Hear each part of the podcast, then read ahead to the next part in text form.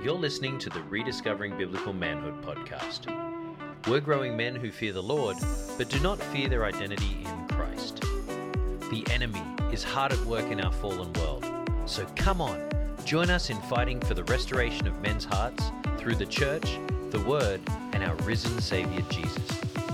Well, welcome back. Here we are on a Thursday afternoon. Jay Teresi jumping into the Rediscovering Biblical I'm good. Yeah, Thursday afternoon. That's a little different. I'm getting ready to head up into the mountains for a couple of day spiritual retreat, listening for God. So this will be this Yeah. will be a little different. That's cool. So you're you're not coming out of a work day. You're literally walking into a wilderness right now. Yeah. How often do you do that for our listeners, Jay? Not very often, but it's something I want to do more often. And it was really unique. You know, Kelly and I, my wife Kelly, we were normally this week every year we go down to Fort Lauderdale. And like five months ago, we were just praying about it. And we're like, man, we don't think we should book it. And we were going back and forth and what we were going to do. And it actually got a little frustrating for a while. And then we just said, well, let's let it go. You know, we were, we were sort of listening to God and trying to include him and sort of just knew we shouldn't book it. And we've been doing, we go to Fort Lauderdale every year for years, this same week. And, uh, you know, like a month or two ago, we decided let's go do a spiritual retreat for a couple days, just an hour and a half drive away. Well, guess what? The hurricane hit Fort Lauderdale right now. No. So our trip would have been canceled. oh boy, praise the Lord. So are you going to the wilderness with your wife or is it just you? I was gonna come alone, go alone, and we were praying, and I really felt she should go. So she's gonna come, but uh, we got a big cabin, so we're gonna have some separation. Yes. and uh, probably even sleep in separate rooms, which would be a little different. But uh, but then we'll see each other for meals. But we both want to. You're gonna have to unpack that for me. So you go to the cabin on a retreat, but you decide to separate. Is there a purpose behind that? You I'm know, sure. I, I, think yeah, we're both really in in in some seasons of life where we need to hear from God on some things. Um, and it's gonna be Georgia. You know, we're in Georgia, Chica, as you know, so it's gonna be pouring rain the next couple days. So I think it, we'll we'll see plenty of each other, but it's gonna be a great opportunity for for us each to get alone with God and pray and listen. You know, there's, there's almost no internet connection, no TV there, so you know, for us, that's pretty wilderness. Uh, I know there's, you know, serious people who go into the real wilderness, but this is in the mountains and it's pretty far and from what we're used to. And so just hoping to hear from God. Love it, Jay. Well, why don't you warm us up with a bit of prayer as we jump into this week's topic? Yeah, Jesus, big topic this week, the King. We just ask that you would come and guide this conversation as we're nearing the end of our series on stages of manhood. And we just pray, God, that for those men who need to hear this message today, Chica and I would be out of the way, and the Holy Spirit, your voice would flow, and people would hear what they needed to hear. It's in your name that we pray. Amen. Thank you, Jay. Amen. And listeners, just as a quick recap, we have spent the last four um, podcast episodes talking around the stages of a man's life. And so we started with the beloved son, then we jumped to the cowboy, to the warrior. Last, about 10 days ago, we hit the lover. Uh, speaking of a man around, you know, in between their 20s, 30s, maybe a little bit more. And today, as Jay just mentioned, we're walking into the king stage. And so, Jay, why don't you define real quick at this stage what is happening for a man? Yeah, this is really, I mean, Chica, we could spend, like the lover, we could spend episodes here. But really, this is the stage of manhood that everything is pointing to your your kingship. You're likely in your late 30s to your early 60s in this season of life. So it's a long season of life. You've got authority, you've got a domain, you've been training for this, and now you've got a lot going on. And our kingship is really what it's like the defining moment of our life. We're in season, right? We're in season. You know, we're not preparing anymore and we're not winding down. Like this is it. We are, we are, the sun is high. It's the highest it's going to be in the sky for our lives. And we are in the middle of it. And Chica, you and I are right smack dab in the middle of this season of life. Oh, well, thanks for giving away our age there, Jay. yeah, exactly. Hey, so here's an interesting question that I'm sure many of the listeners are kind of thinking about here. This whole, you know, hop, skip, jump, if you will. I, I've gone from warrior to lover to king. Like, what helps me graduate from one to the other, or how do I balance between the three as they're happening? I think the framework is really helpful that John Eldredge has laid out. And again, as we've said, he's really building on the wisdom of the ages and he sort of slotted these, these aren't clean cuts, you know, and, and every stage follows you everywhere. You know, when we're in our boyhood and our, and our cowboy stage and our warrior stage, we're preparing for king. And, you know, so for example, uh, Eldredge talks about in his book, and I just had this incredible discussion with my son. You know, at every stage, we need little kingdoms to reign over. So we're training. So, for example, what's one of the kingdoms a boy can have? His room. You know, my son is decking out his room. He call he's got a name for what he does, but he's got you know uh, lights up everywhere, these rope lights, and he's just created this little kingdom that's his. And we need to give him domain and authority over that. And I told him the other day, hey, you know, he he wanted to do something in his room, and I said, look, I want you to have authority in your kingdom. Your room is your kingdom, but you know, you need to take care of it. Like a good king looks after his things. But it was funny. Later that day, they were my wife and he were shopping together, and he wanted to buy some more rope lights, and he said, you know, Dad said my room's my kingdom.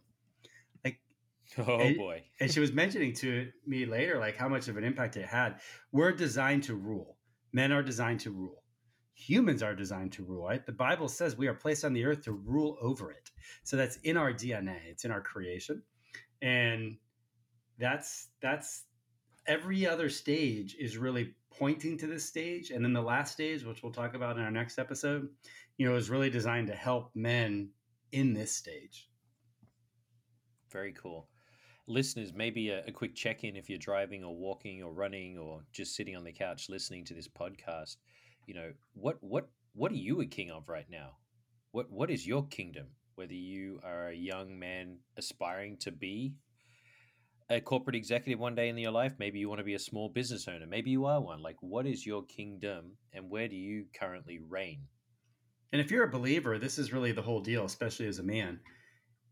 You have a kingdom we've talked about this before but this is really important to define i don't really know what your walk of life is it doesn't matter you have things God has placed under your authority, and you are designed and you are expected as a believer to look after them, to steward them well.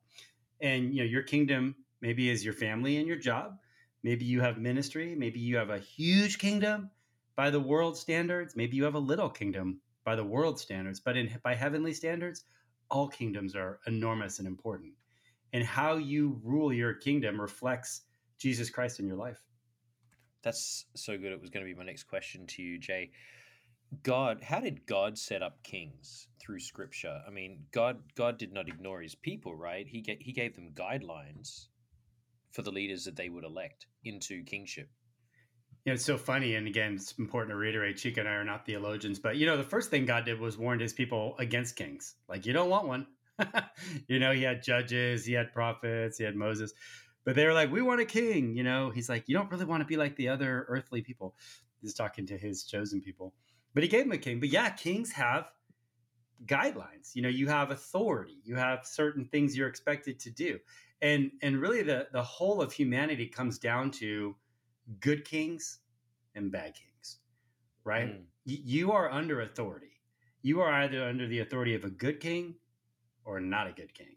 And if you just look back across history everywhere, that's like the state of affairs. I mean, look at the world today. Look at world leaders, look at your own bosses, look at people in your family.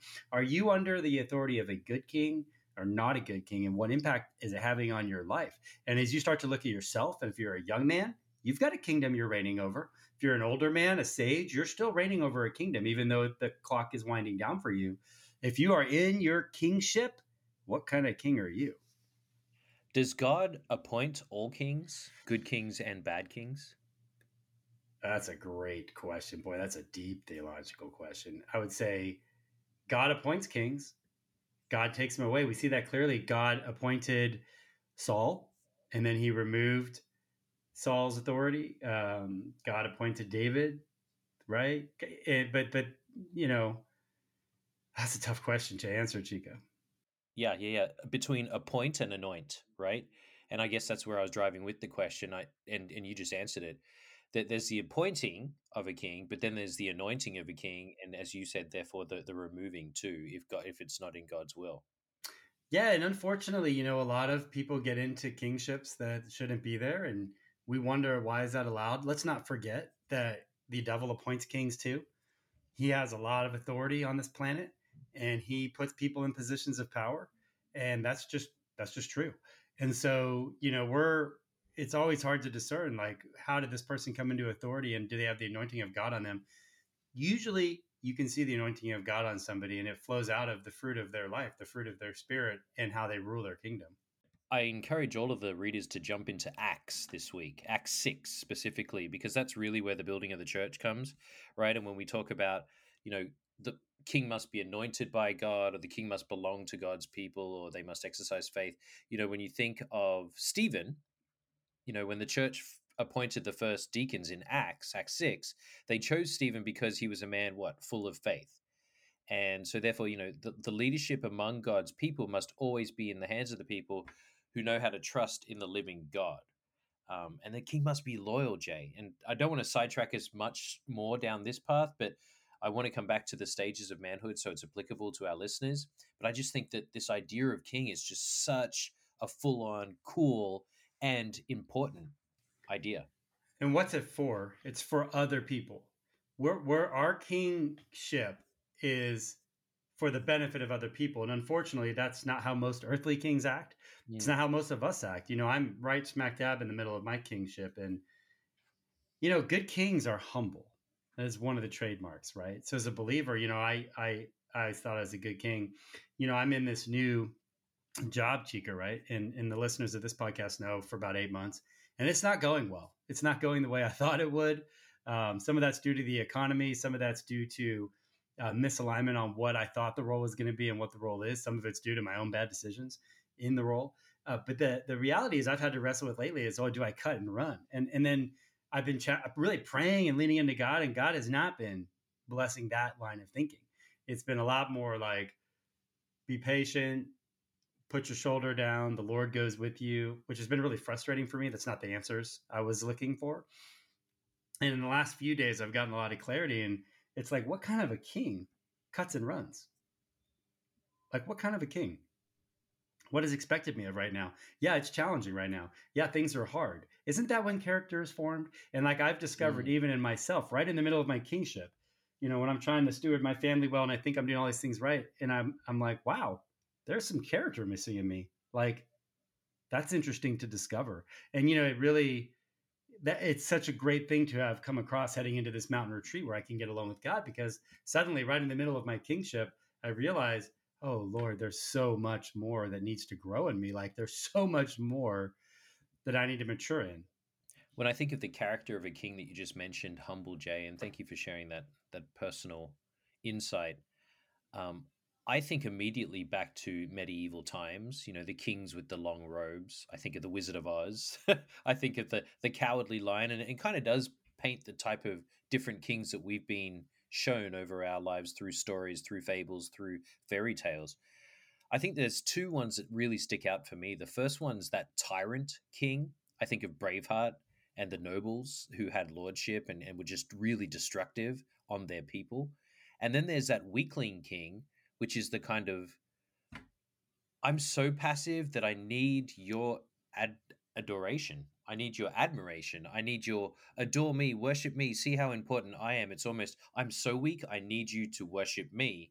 Um, and then right slap bang in the middle is what you just explained, which I think is that king that is humble, strong enough and com- confident to stand up for his people, but humble enough to also give and be um, a leader worth following and wields power well. When it comes down to it, what is being a king about? It's about wielding power. I mean, that's what it's about. Kings have power, and you have power over your kingdom, whatever your kingdom is. And the people that are in authority over you, because you're not only a king, but you're also a subject. You're a subject if you're a believer to the Lord Jesus Christ, for sure. But here on this planet, you are a king and you also serve another king. Like that, that is the uniqueness. We're all under some authority somewhere. Well, what how do you wield your power and how do those wield the power over you that they have? You know if you think about bad kings they wield their power to get things for themselves their own pleasure their own gain it's about them. That's everywhere. That is pretty much how you know not to generalize but like 99.9% of the kings in this world are wielding their power. And then you think about the ones that stand out.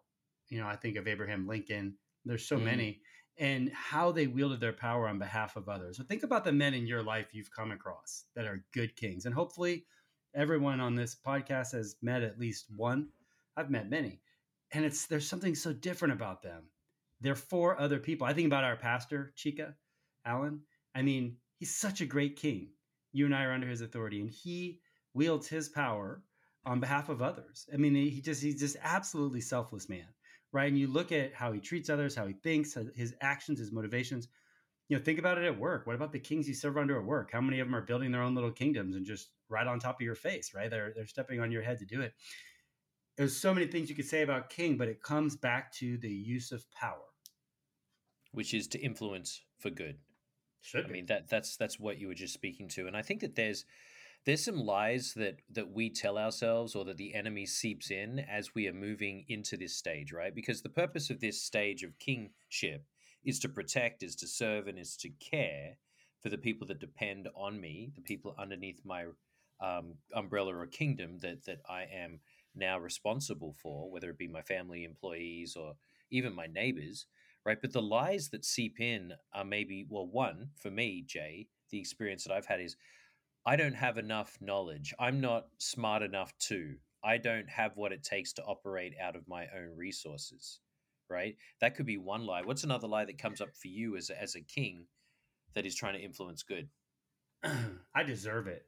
So, you know, one of the things mm. I think that can be a real challenge is you reach this stage of life. Now you've got some power, maybe you've got some money, and you're like, hey, I'm a, I deserve to be taken care of. I deserve to buy that nice car. I deserve to be left alone to watch the ball game. I'm the king. I deserve, deserve, deserve to be served and and to take it easy. I've worked hard. All these these are the lies I think that I certainly get caught up with, and I see so many people get caught up with. as I reach this stage of life, and the man's like, "Yeah, I'm gonna have some stuff. I'm gonna enjoy some stuff. Maybe I'm gonna get a new wife who's younger and perkier. Maybe I'm gonna oh, do. Uh, I'm just saying, you know, me. I mean, it becomes kings can easily get sucked down this path, this lie of serving themselves, and then feel like they're serving others. That's what I worry about, and that's definitely the lie that comes for me. Complacency. Mm. And, and complacency leaves our minds in a place of idleness, right? And when it, and when we don't have anything to fill it, or we're not chasing learning, we're not chasing the Lord anymore. That becomes the devil's playground, right? When we become complacent, we become idle, and therefore the devil just has at us and therefore we fall down. And that's why you see, I believe, so many good men that potentially, and they may not show it out loud, but in their minds they become complacent. They've they've made it. They are enough. It's because they are enough that they are their own king, um, their own idol, that they no longer worship the Lord, and therefore the devil just cuts them down. Well, I mean, every other stage is preparing for this stage, and what you're really alluding to is walking with God. And in this stage, if you're not walking closely with God, and you're wielding all this power and authority and you have to make these decisions about am i going to use all this power and authority to serve myself? Am i going to use my extra margin to serve myself? Am i going to continue to build my own kingdom? I mean think about these politicians that are into their 80s and can't give up power. Mm. and you're like what? What are they doing? You know i can't lay it down. It's all about me me me.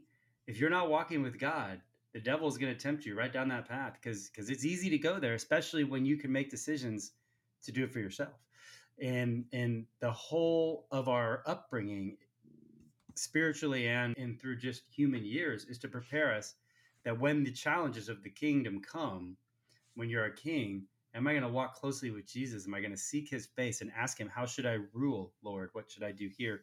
What should I do there? How should I use this power and authority you've granted me? So Jay, we're at the king.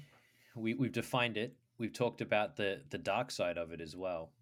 Um, and and I dropped some Act six as reflection for the uh, the listeners as they continue to to unpack this for themselves this week. What's your scripture this week, Jay? Well, there's a beautiful scripture that talks about you will be given more to rule the better you rule. And mm. the one thing the the what's the what's the light side of kingship? We talked about the dark side. You can change generations. A great king, the legacy of a great king can literally change generations and affect thousands and tens and thousands and even millions for some kings. But even a small kingdom, oh, I just have my job and my family. I'm no king. Yeah, you are. You're going to have grandchildren and great grandchildren, and you're going to have in laws. And a great king can wield so much influence generationally they'll never even know about because they've created a foundation in an environment where people grow up under the protection of their kingship and they're forever changed. They're forever changed. That is really what the kingship and the kingdom season of life is all about creating this generational change because you've provided an environment where people can flourish spiritually and emotionally under your guardianship. Your family, your coworkers, the employees that report to you, the people in your ministry. That is the light side and that is the fruit. And that is what being a king is all about reflecting Christ in the power area you've been granted. So let me read you that scripture. Well done, good and faithful servant. You have been faithful with a few things. I will put you in charge of many things. Come and share your master's happiness. Matthew 25, 23. And so to me that is that is what being a king is about is a good king will be granted more and more, but not for their benefit, for the benefit of others. More and more listeners. So, as we step into this week, you've got some scripture to read and lots of reflections to give around your kingdom and what it is that you rule right now. And I'm going to encourage you to share this with one or two good friends that maybe you could then have a great discussion around how you can impact your generations over generations over generations. Thanks again for tuning in to the Rediscovering Biblical Manhood podcast. We'll see you next week.